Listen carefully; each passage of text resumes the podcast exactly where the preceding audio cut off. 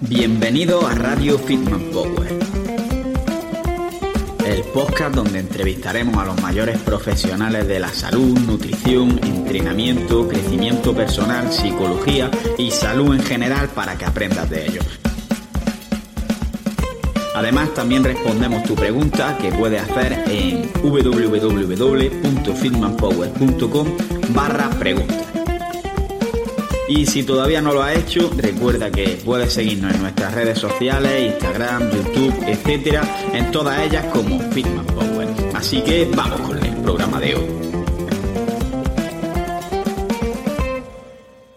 Muy buenas hijos del hierro, bienvenidos a un nuevo episodio aquí en Radio Fitman Power. Hoy tenemos con nosotros una nueva entrevista, tenemos con nosotros a Álvaro Pinteño, AP Fisioterapia en Instagram y vamos a profundizar y vamos a hablar sobre el dolor. Y en esta primera parte de la entrevista vamos a entender un poco qué es el dolor, si se relaciona con daño en los tejidos y vamos a ver cómo puede aparecer en ocasiones eh, dolor sin que exista daño en los tejidos y otras veces puede existir daño en los tejidos y no existir dolor. Entonces vamos a ver algunos ejemplos y herramientas que pueden utilizarse para recuperarse de las lesiones de la forma mejor y más rápida posible y sin perder funcionalidad.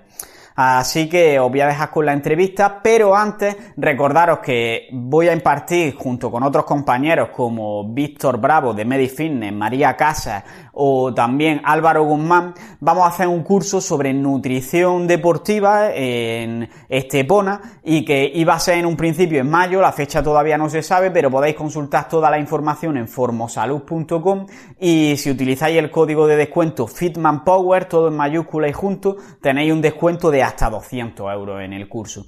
Por otra parte, hacer una mención a nuestro patrocinador AudioFit, que en este caso lo que hace es que te da cursos sobre fitness, nutrición, entrenamiento, psicología, etcétera, mediante audios para que puedas aprender mientras vas paseando, mientras estás lavando los platos, mientras estás cocinando o haciendo cualquier otra cosa, por lo que te ahorra un montón de tiempo. Así que os recomiendo que le echéis un ojo y utilicéis si vais a registraros eh, que tenéis un mes gratis con el enlace que dejo en la descripción y además así estáis apoyando al canal. No me enrollo más y vamos con la entrevista.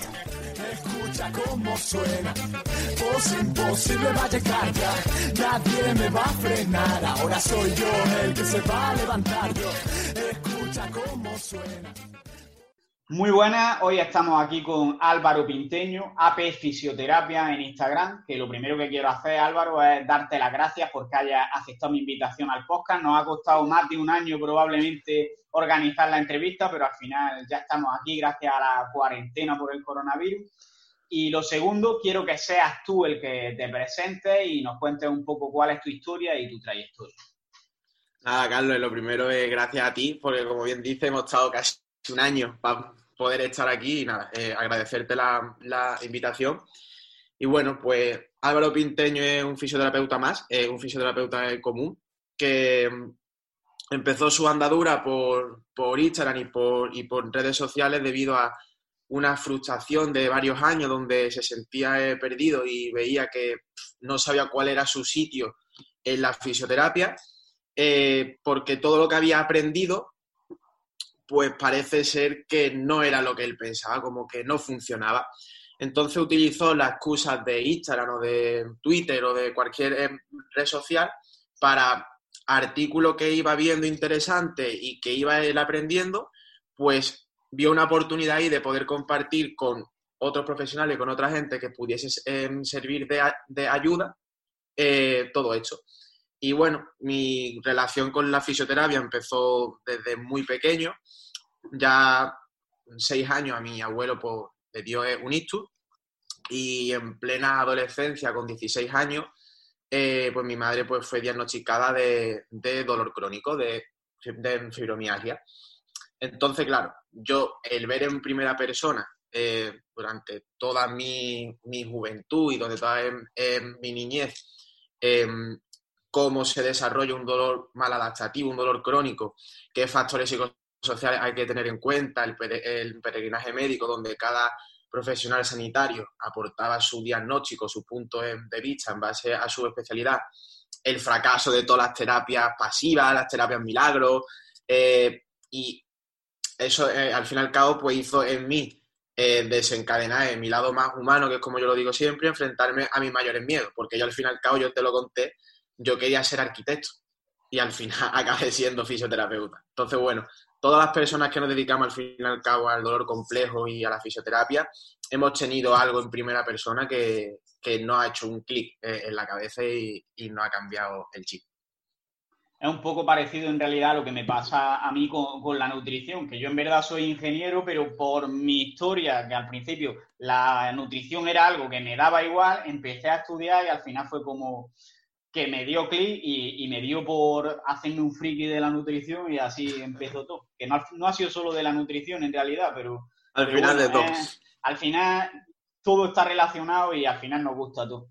Y...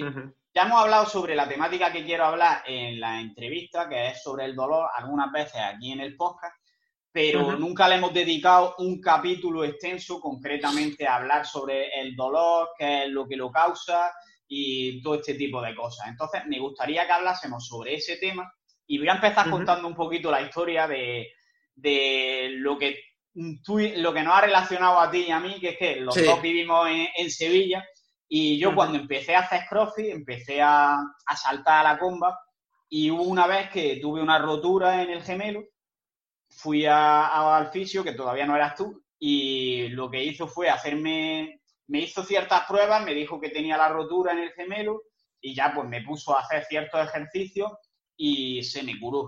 Pero pasó que volví a saltar a la comba y yo volví a tener las mismas sensaciones otra vez hice lo mismo, ya no fui al fisio ni siquiera, simplemente seguí las mismas recomendaciones que me había dado la primera vez, volví a curarme, volví a saltar a la comba y volví a otra vez el dolor.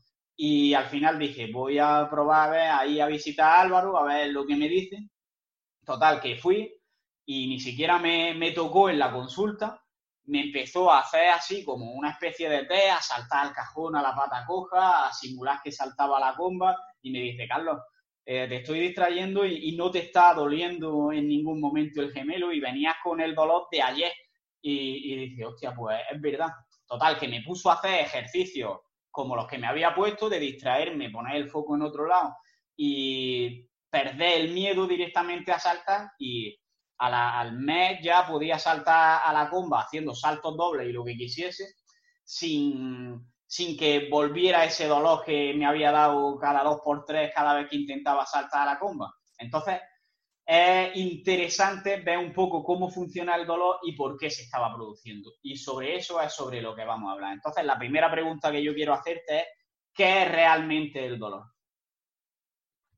Bueno, tradicionalmente, ¿vale? Si atendemos a la definición de la IAS, ¿vale? Que es la institución americana sobre el dolor, eh, nos damos cuenta o se define que el dolor es una experiencia sensorial y emocional desagradable eh, asociada a un daño tisular real o potencial descrita en términos de dicho daño.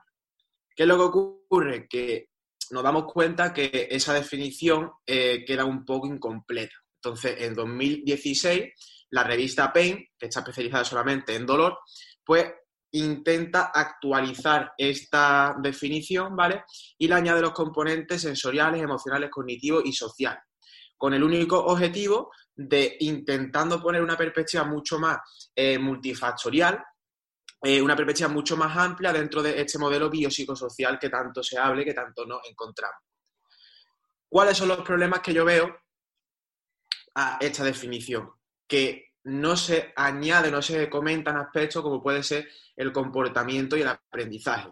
En tu caso, cuando tú viniste a consulta, no es que no renegase yo de la terapia manual ni nada, sino simplemente eh, eras un típico caso de que habías aprendido una conducta de miedo, evitación y de sobreprotección y si yo te hacía ver lo que te habían hecho otros profesionales que en su día yo seguramente hubiese hecho también lo mismo, hubiese recurrido a la terapia manual para modular a corto plazo eh, y después esa posición em, graduada al ejercicio, pero en tu caso ya venía con unas expectativas de me han hecho esto, eh, mm, seguramente si me hacen lo mismo voy a estar otra vez igual, entonces eh, lo único que hicimos fue, vale, vamos a ver los test de carga que soporta, vamos a poner el foco externo, que ya hablaremos también si quieres un poco de la importancia de la atención en el dolor, y cómo podemos también, o cómo implica el aprendizaje y demás. Entonces, bueno, ¿cuáles son los problemas? Y ya retomando un poco lo que veníamos hablando, que las definiciones que siempre se han propuesto, pues no tienen en cuenta este comportamiento de aprendizaje, ¿no? Y de memoria. Entonces, en 2019, la IAS otra vez eh, hace otra vez una nueva definición del dolor, ¿vale? Que es una experiencia sensorial emocional aversiva causada o similar a la causada por una lesión tisular real o potencial.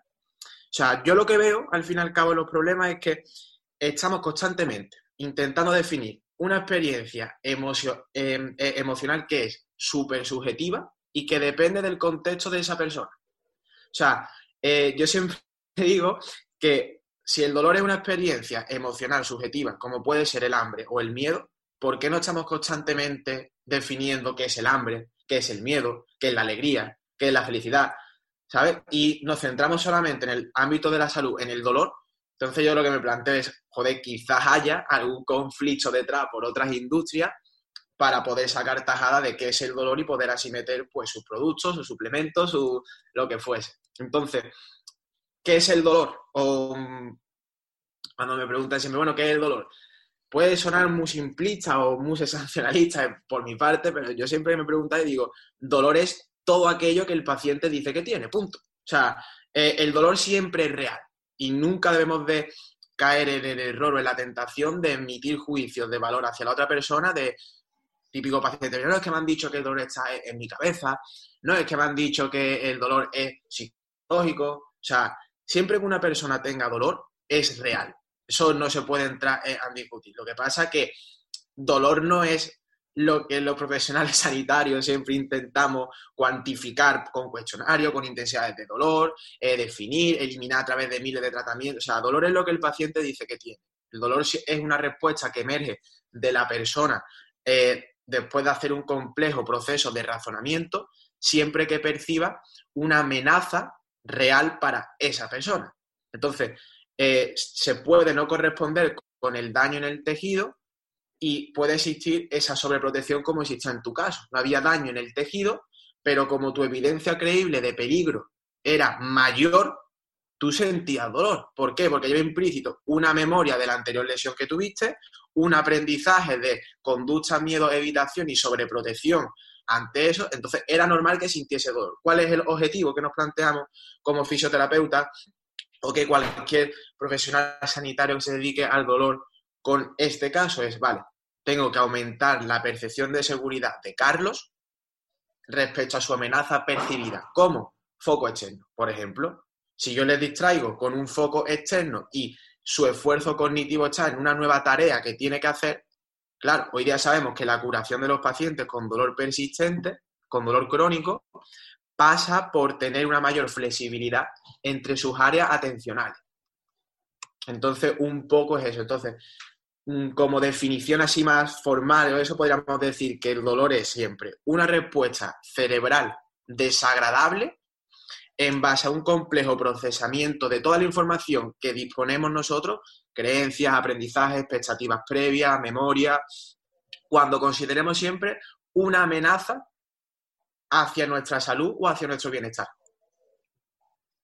Vale, entonces es, digamos, como la alarma del coche, por ejemplo. La típica alarma que te da que te dice, mira, la presión de aceite está mal, que muchas veces es verdad que la presión de aceite está mal, que sería el equivalente a que exista un daño, que te ha roto un hueso, que tiene una rotura en un músculo, pero muchas veces es verdad que o la presión de aceite está en un rango adecuado, pero ha variado algo, o es una señal falsa porque se ha descalibrado algo y el coche percibe que existe una amenaza cuando realmente no existe esa amenaza. Exacto. Exactamente. Eh, esa sería la diferencia entre un dolor que podríamos decir agudo cuando correspondería a ese daño biológico o ese daño real que hay que protegerlo, ¿vale? Que sería cuando la alarma del coche suena porque realmente te están robando el coche o porque realmente falta aceite. Y en el dolor persistente, en el dolor complejo, podríamos decir que es cuando esa alarma suena, pero realmente ni falta aceite, ni te están intentando robar el coche, ni nada. Solamente que los sensores de esa alarma o están más sensibles que por eso se corresponde un dolor persistente a, problemas asociados al sistema nervioso central. Hoy día sabemos que el dolor es una respuesta compleja eh, que hasta el más mínimo corte involucra al complejo sistema que nosotros eh, llamamos neuroendocrino inmune. Entonces, claro, si hay alguna alteración, alguna sensibilidad, como hemos visto, porque interfieren muchísimos factores en ese sistema, la probabilidad de tener dolor o de que nuestra alarma del coche de aceite o, cualquier alarma suene es mucho mayor. Vale, entonces, en resumen, se podría decir que el dolor es una señal de que estamos sometidos a una amenaza, pero siempre que nos duele algo existe esa amenaza. Vale. Según los avances disponibles que tenemos hoy día en la ciencia, ¿vale? Parece ser que siempre y cuando tengamos convicción nosotros mismos de que existe una evidencia creíble de peligro mayor que la de seguridad, seguramente vamos a tener dolor. Ahora bien, ¿eso quiere decir, como tú me has dicho, que siempre que yo tenga un daño en el tejido voy a tener dolor? No. O sea, eh, yo esto siempre lo suelo explicar con una metáfora que a mí me gusta mucho, que no sé de hecho si te la conté a ti o no, que es, eh, tú imagínate que vas andando por el campo ¿vale? Que vamos tú y yo andando por el campo, eh, estamos corriendo y, demás, y tú notas en tu pierna o en tu brazo un roce de una rama, ¿vale? Pero tú sigues corriendo, no le prestas atención y cuando llegas a casa me dices que yo, Álvaro, mira el pedazo de corte que tengo. Y tú no has sentido dolor en ningún momento. Entonces, seguramente te habrás cortado con la rama, pero claro, ya vemos el componente de atención, no le has prestado atención, foco externo, eh, no has tenido ningún aprendizaje, ninguna memoria y no le has prestado atención y, y nada más. O sea, tú no has tenido dolor. Que podría ser también el típico moratón que nos hacemos en el gimnasio, que nos damos un golpe y no nos damos cuenta y a los dos días te toca y dices, que yo si me duele, o sea, es que tengo un maratón y no te has dado cuenta. Ahora bien, te pongo la misma situación. Vamos tú andando por el campo. Empezamos a correr y tú notas el mismo roce en tu brazo el mismo corte en el brazo que puede ser esa rama, pero ves que es una serpiente y te muerde la serpiente. Seguramente, digamos, 100% vas a tener dolor. ¿Por qué? Porque primeramente, el, el susto que tú te metes con la serpiente, esa amenaza es real y has prestado atención ahí.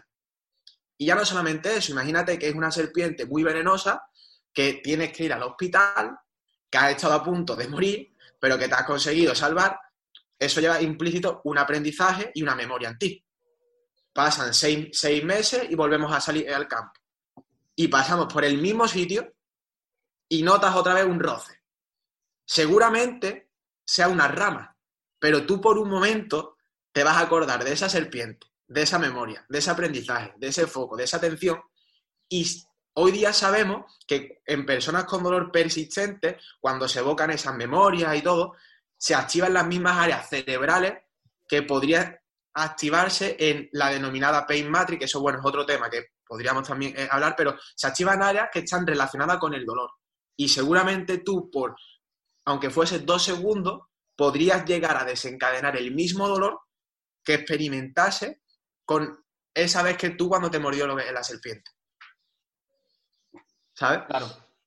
Al final. Es muy curioso es como que si tú lo asocias a algo, e-, eres más consciente. Como por ejemplo, el típico partido de fútbol que juegas y a los dos días te das cuenta de que tienes las piernas llenas de, moratones.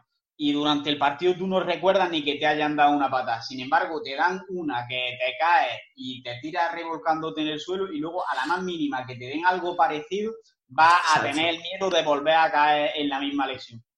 Pero entonces eh, ya te he preguntado si siempre existe una amenaza, pero por otra parte, vemos que puede que no aparezca dolor y nos hayamos hecho algún daño, entonces me gustaría saber si podemos sentir dolor también sin que realmente exista ninguna lesión o ningún daño. Sí, o sea, esto es súper curioso, pero hoy día sabemos que el dolor puede ser inducido eh, hipnóticamente y podemos tener hasta dolor. También sabemos que ver imágenes dolorosas, ¿vale? También puede llegar a desencadenar dolor. También hay un estudio que a mí me gusta muchísimo, que se lo suelo explicar mucho a los pacientes, sobre todo con fibromialgia. El estudio se, em, llama, además está en español, así que animo a que, quien quiera investigar un poco más, pues lo puede ver, que se llama Si se puede ver el dolor, ¿vale? Que el autor creo que es J. Deus. De todas formas, si quieres yo te lo dejo y lo pone eh, por los comentarios eh, en el podcast.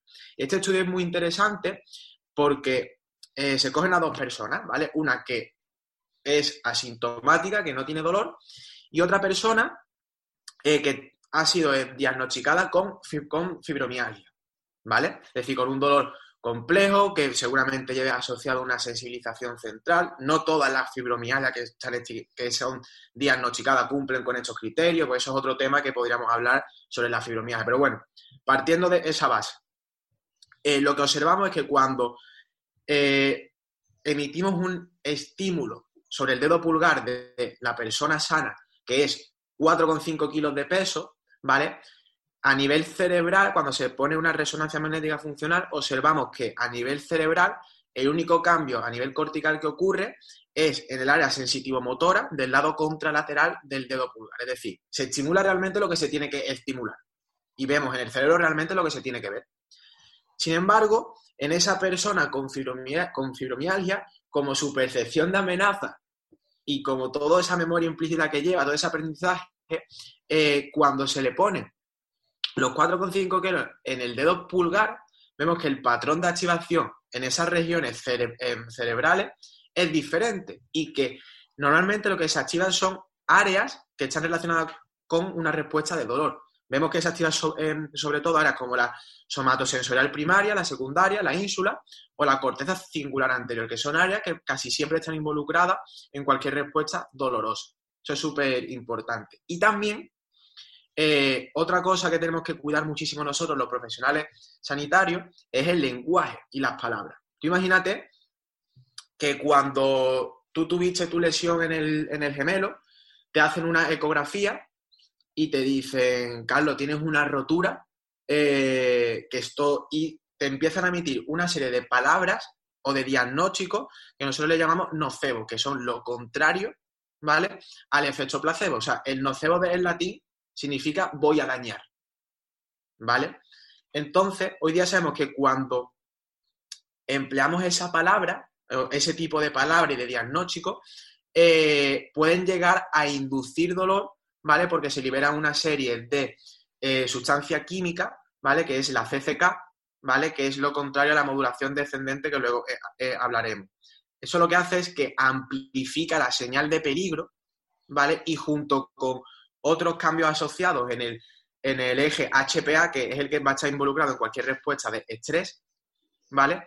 Eh, tienen mayor probabilidad de amplificar la señal de peligro y por consiguiente tener dolor. Entonces, el problema de todo esto es el significado implícito que llevan muchos de los diagnósticos. O sea, te pongo un caso que es el típico y es muy común. Tú imagínate que tienes dolor de espalda y te haces una resonancia magnética y te detectas una protusión o una hernia y te dicen, Carlos, tienes una hernia, la causa de tu dolor de espalda es la hernia y yo sé que tú ahora estás eh, haciendo crossfit, pero mientras tengas la hernia, olvídate de hacer crossfit, no vas a poder hacer más crossfit. En cambio, yo veo ese diagnóstico, te digo, vale, Carlos, tienes una hernia o una protusión, pero no te alarmes, no te preocupes, porque hoy día sabemos que una hernia y una protusión son hallazgos comunes asintomáticos ¿vale? En multitud de personas. Y te enseño una tabla de ese estudio donde relaciono tu edad con el porcentaje de lesiones asintomáticas que se han encontrado una hernia o una protusión. Te estoy quitando hierro al asunto, tu amenaza, y te lo estoy explicando y te estoy diciendo que lo que vamos a ver es, vale, tienes una hernia, ahora vamos a ver mediante la exploración clínica, mediante tu clínica, mediante tu sintomatología, si se correlaciona tu problema con el dolor que tú tienes. Y en base a ello, aunque tengas una hernia o tengas una protusión, no tienes por qué dejar de realizar CrossFit. Simplemente vamos a ver qué adaptaciones podemos hacer en el CrossFit para que no te desencadenen dolor o para que tengas molestias o eh, puedas seguir haciendo actividad con el menor dolor posible. Entonces, claro, eh, el problema, como ya te he dicho, es la, el significado implícito que tienen todas esas e, etiquetas. O sea, una hernia puede ser asintomática o puede ser problemática. Y aunque sea problemática, eh, tampoco debemos de recurrir a ese diagnóstico nocebo. O sea, le podemos em, decir que la clínica corresponde con una hernia, ¿vale? Pero vamos a intentar, si a esa persona le encanta hacer crossfit, le encanta hacer em, deporte, vamos a adaptarle la actividad para que pueda hacer algo de, deporte lo más ajustado posible a pesar de tener una hernia. Claro, al final es un poco que la forma de comunicar la lesión que se tiene y la percepción que esa persona tenga de esa lesión va a influir en, los propios síntomas o en, la propia percepción de dolor que vaya a tener esa persona. Porque, por ejemplo, en el caso del cáncer, eh, a ti te dicen que tienes cáncer y ya indudablemente te va a alarmar porque en general el cáncer se, correlaciona o, se interpreta como una enfermedad de voy a morir. Sin embargo, la realidad es que hay tipos de cáncer que son mucho más letales que otros. Por ejemplo, en el caso del cáncer de piel sin melanoma o en el caso del cáncer de mama o cáncer de próstata, no hay tantas muertes como en otros tipos de cáncer. Entonces, independientemente del tipo de cáncer que sea, si a ti te dicen, tengo cáncer, tú vas a alarmarte y ya te lo vas a tomar como una catástrofe independientemente del tipo. Igual supongo que pasa si te dicen, te has roto, en vez de decir, te has tenido una micro rotura, por decirte algo. Porque en ese último caso lo interpretas como decir, va, esto no es nada, esto me recupero en dos días y probablemente pueda seguir haciendo vida normal y no tengas la misma percepción de dolor, ¿no? Exactamente, hay un estudio súper interesante sobre el cáncer, como comenta, que eh, el problema del cáncer es, como tú bien has comentado, el significado implícito de la palabra cáncer que se ha asociado y se ha connotado en nuestra sociedad. Normalmente el cáncer se asocia a muerte o a mortalidad, posiblemente me muera. Ahora, sí que es verdad que cuando se tiene cáncer y se opera, la palabra cirugía normalmente la asociamos a curación a, hostia, vale, tengo cáncer, pero me van a operar antes, me van a quitar ese tumor y ya se ha visto cómo los cánceres que se operan a nivel de percepción, ¿vale? De la persona, ayuda muchísimo a reconceptualizar el significado de la palabra cáncer, porque ya lleva implícito ese significado de operación de, vale, tengo más probabilidad de sobrevivir. Y a las personas que no se le operan, cuesta muchísimo más reconceptualizar ese significado, como tú bien has dicho, de la palabra cáncer, porque es verdad. Yo, como opinión personal, porque el cáncer es muy complejo, también te digo, no soy experto en la materia ni nada, pero sí considero que al final el cáncer va a ser una enfermedad que a lo largo del, tiempo y conforme vamos eh, eh, evolucionando, se va a convertir en enfermedad crónica que vamos a tener que empezar a lidiar con ella con mayor normalidad y que ya estamos viendo que la esperanza de vida está aumentando, que mm, ya no es como, antes y que muchísimos cánceres, como el de mama, tiene una esperanza de vida mucho mayor que antes, el de próstata, o sea que eh, seguramente se llegará a convertir, por así decirlo, como esa diabetes que te detectan cáncer, sabes que hay cáncer este tratamiento y que vas a tener unas comorbilidades asociadas y después vas a tener que mejorar tu calidad de vida como otras enfermedades crónicas que se tienen. Entonces yo creo que la ciencia va por ese camino y, que se están haciendo muchísimos avances buenos.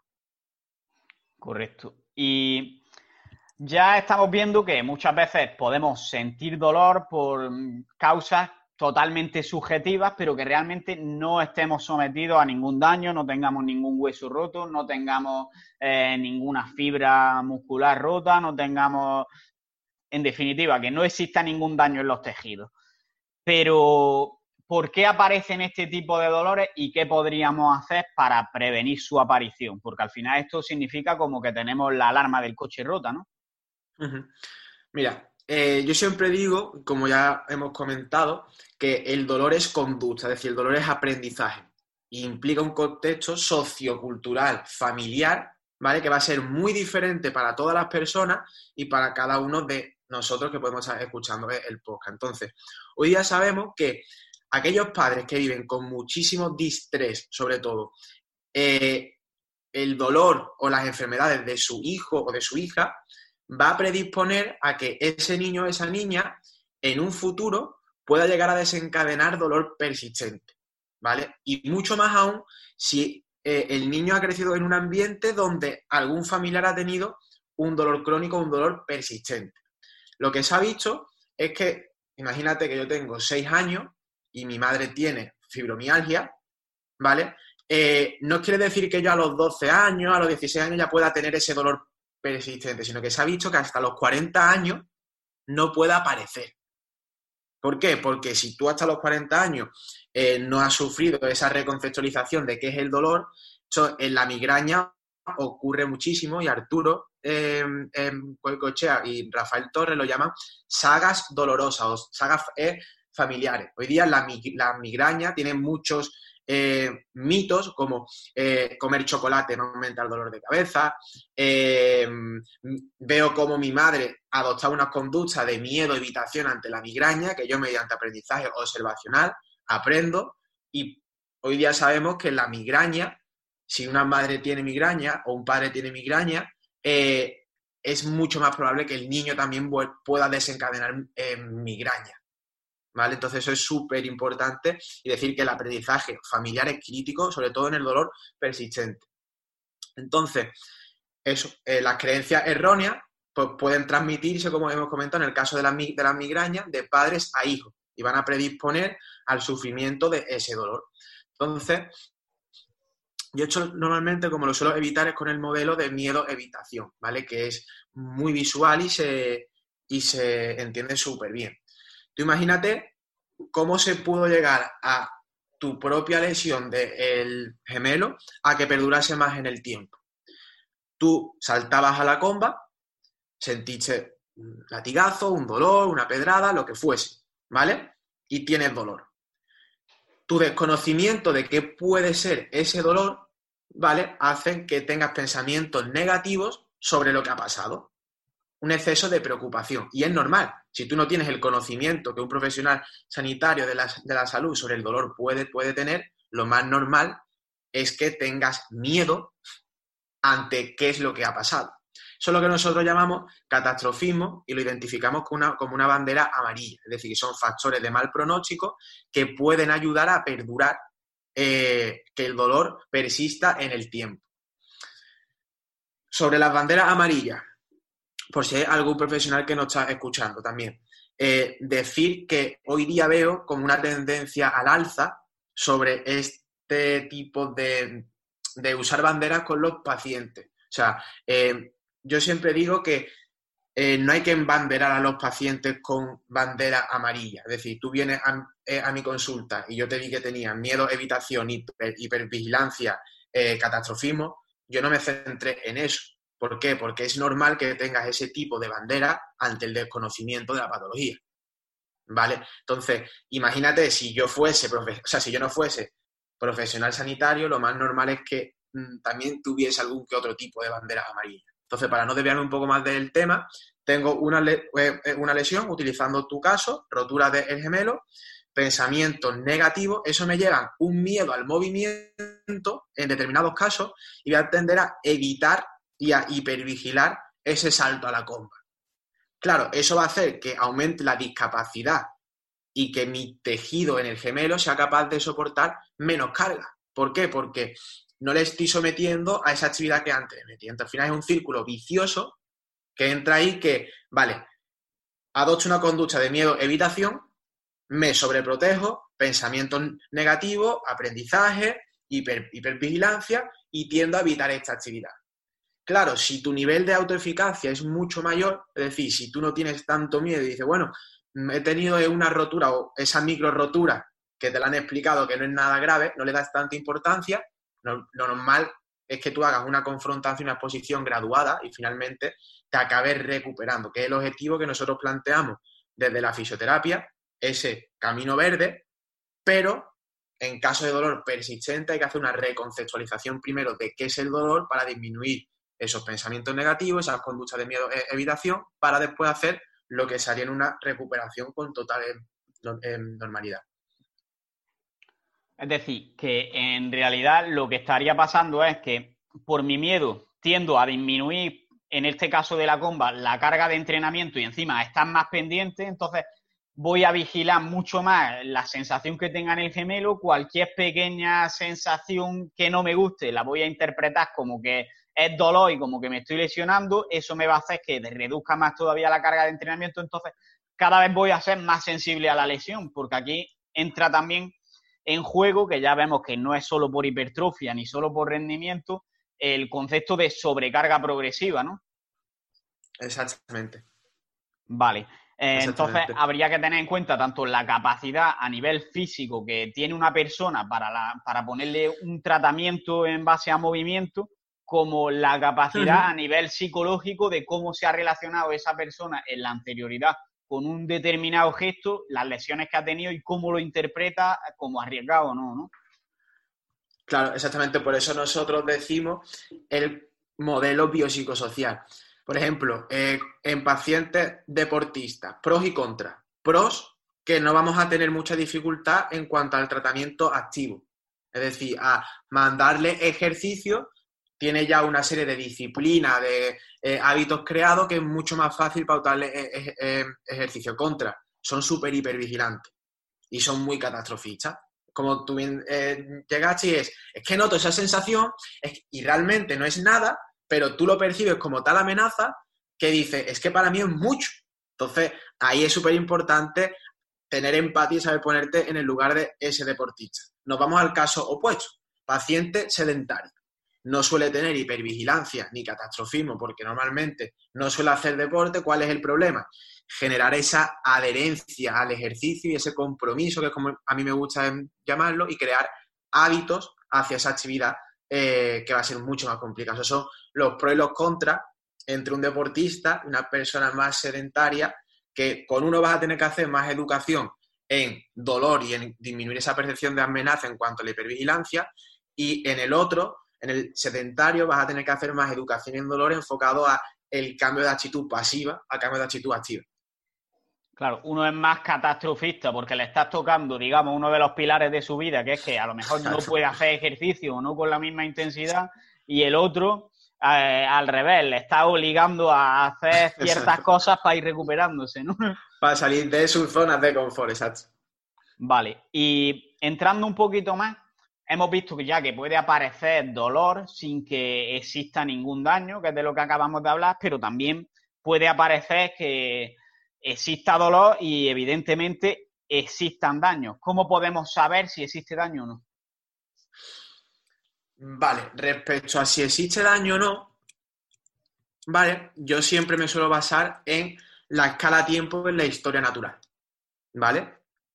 Eh, yo esto no sé si te lo llegué a ti a, explicar o no, pero es una forma de poner en perspectiva, ¿vale? Eh, la magnitud de la lesión tú me dices que sufriste una lesión en el gemelo hace eh, tres meses, ¿vale? Y yo mediante esta escala, ¿vale? Que sería primero una fase de sangrado, una fase de inflamación, una fase de proliferación y finalmente una fase de remodelación.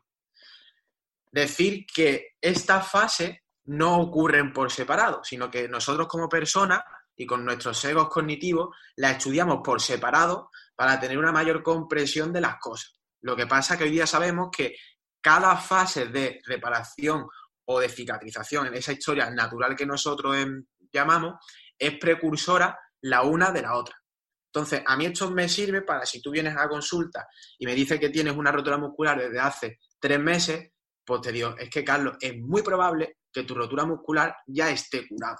Porque tú sufriste ese pinchazo y, tuviste durante cuatro o seis horas una fase de sangrado, dependiendo de la gravedad de la lesión, dependiendo de la magnitud de esa rotura, sangrarían más o sangrarían menos. En base a ello, después se, se provoca la fase de inflamación, que luego si quieres hablaremos sobre si hay que evitar la inflamación o no. Pero la inflamación ya, para hacer ese pequeño spoiler, no es mala. Es una de las fases que ocurren como mecanismo de protección y de curación de los tejidos, ¿vale? Y por eso es normal tener dolor durante las primeras 48 y 72 horas, por esa fase inflamatoria, porque aumenta la sensibilidad a nivel periférico, a nivel de la periferia. Luego ya ocurriría la fase de proliferación y de cicatrización, que dependiendo del tejido, no es lo mismo eh, un músculo que un tendón los tiempos de curación van a ser diferentes. ¿Por qué? Porque la piel y el músculo tienen un metabolismo muchísimo más rápido, su aporte sanguíneo es mucho mayor y va a cicatrizar mucho antes que un tendón. O sea, hoy ya sabemos que el tendón no se regenera. ni se, ¿sabes? Sino que el tendón ya lo que haríamos sería centrarnos en esa, ese tipo de fibra, ese tipo de tejido que no está degenerado, ¿vale? Y aumentar sus capacidades, aumentar su eh, capacidad de frente a las demandas que vamos a someterlo. Entonces, y ya finalmente ocurriría lo que es la remodelación, que es esa fibrosis, esa cicatriz que se crea en el tejido, ¿vale? En este caso, en el músculo, pues que no se quede súper adherida, sino que tenga un buen eh, eh, mayor deslizamiento y sea mucho más flexible y que al fin y al cabo tú tengas una cicatriz que no te impida cuando saltes a la coma y nadie que sea como totalmente normal. Vale, es decir, que una lesión siempre tendría cuatro fases. Un sangrado, inflamación, proliferación y remodelación. Y que en total todas estas pueden durar eh, hasta incluso varios años, ¿no?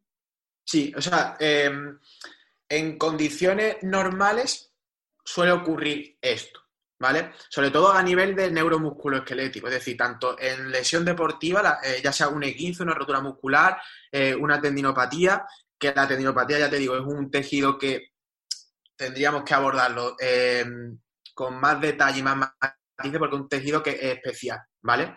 Pero también es una fractura, por ejemplo, ocurre esto. O sea, tú cuando sufres una fractura, siempre lo primero que ves es ese hematoma.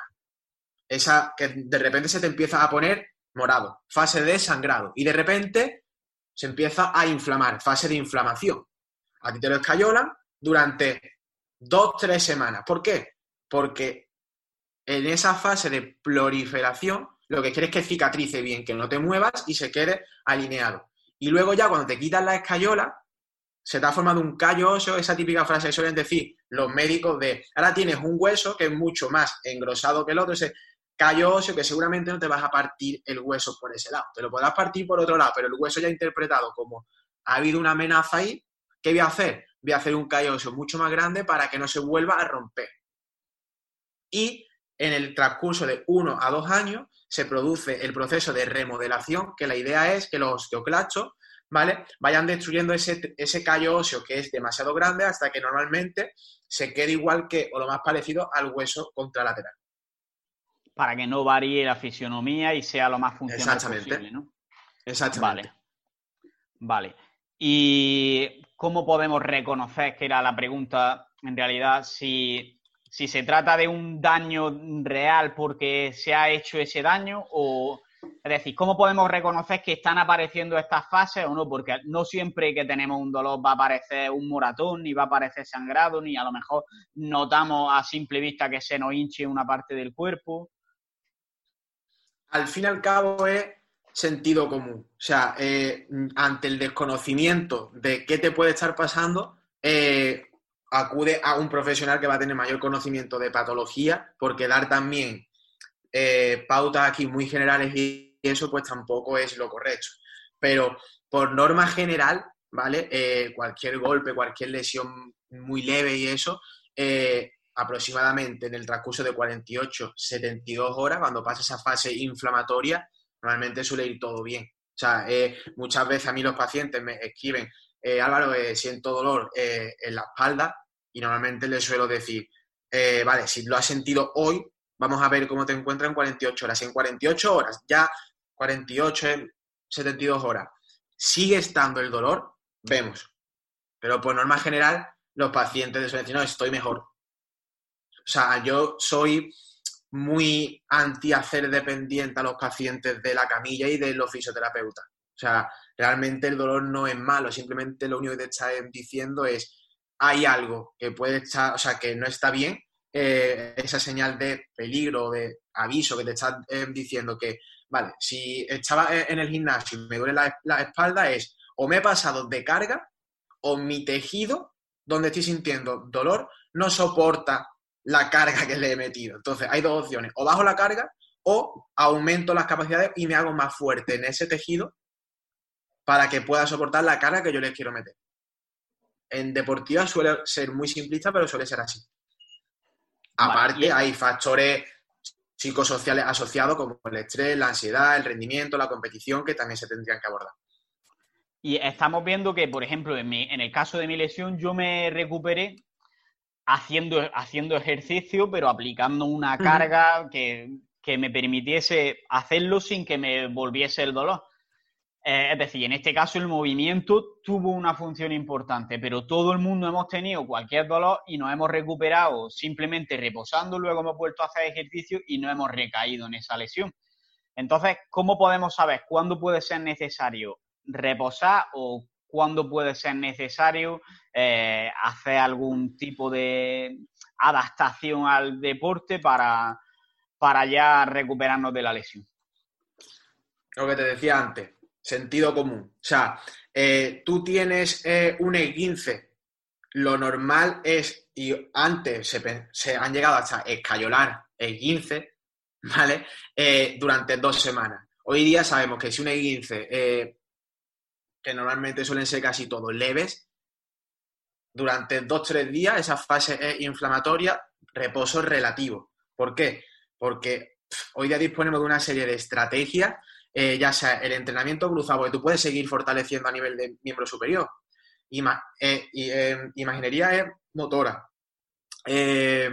discriminación táctil, trabajo de la sensibilidad de ese 15. Entonces, durante esos tres días puede hacer ese reposo relativo, por así decirlo. Venga, pues voy a decidir que no voy a hacer nada, voy a tirar tres días, pero a partir del tercer día sí podemos ir añadiendo carga progresiva a ese tobillo ya es. Entonces, va a depender un poco del tejido que esté afecto, ya sea un E15, sea una rotura muscular, eh, sea eh, una fractura, pues vamos a tener mayor tiempo de reposo por la escayola, pero como te digo, hoy ya disponemos de una serie de estrategias, ¿vale? La terapia espejo, la imaginería motora, la observación de imágenes, eh, el entrenamiento cruzado, el flossing, el oclusivo, que nos permiten seguir moviéndonos manteniendo esa zona de reposo relativa. Claro, o sea que hoy la ciencia ha evolucionado muchísimo e-, en ese aspecto. Claro, porque al final, por ejemplo, lo que hablamos de la imaginería motora no deja de ser reposo, pero en tu mente, digamos que estás recreando el movimiento. Entonces es reposo, pero relativamente, porque tu percepción, que es de lo que estamos hablando todo el rato, no es la de reposo, en definitiva. Que bueno, si se quiere saber un poco más de esto, hablamos sobre ello con Antonio Piepoli, así que pueden echar un ojo a esa entrevista y no vamos a enrollarnos sobre este tema. Allí en BIOS lo suelen, lo suelen utilizar em, eh, muchísimo, todas las, todas las técnicas que yo te he dicho, eh, vamos, yo lo suelo hablar eh, muchísimo con ellos y, y, allí ellos lo suelen utilizar muchísimo. Vale, y siguiendo un poquito con, con las preguntas, me gustaría también que nos hables sobre qué influencia, más allá del movimiento, puede tener la medicación o la nutrición con respecto al dolor. Aquí sí es una enorme escala de grises y un depende. ¿Por qué? Porque en multitud de ocasiones van a ser ese gran coadyuvante y nos van a facilitar el proceso de eh, cicatrización, de recuperación y eso. Pero también muchas veces está sobrevalorado. Muchas veces, eh, por eh, sobre todo es muy común en menisco, en daño en el cartílago, de tómate X suplemento para favorecer esa síntesis de colágeno, para favorecer... Y se sabe que la absorción es mínima, que normalmente se suele excretar todo, se suele eh, eliminar por la orina y eso, entonces ahí va a depender, ¿vale? Eh, sí que está claro que mientras mejores hábitos de vida saludables tenga, mientras mejor nutrición tenga, mientras mejor descanso tenga, una recuperación siempre va a ser mucho más rápida que si comemos mal, que si descansamos mal o que si nos sobremedicamos. ¿Vale? Vale. Y hasta aquí llega el episodio de hoy. Si te ha gustado, puedes apoyarnos y darnos más difusión compartiéndolo en las redes sociales, dejando una valoración en iTunes o un comentario en iVoox y sobre todo, seguir viendo los siguientes episodios. Nos vemos en el siguiente y un saludo y a seguir creciendo.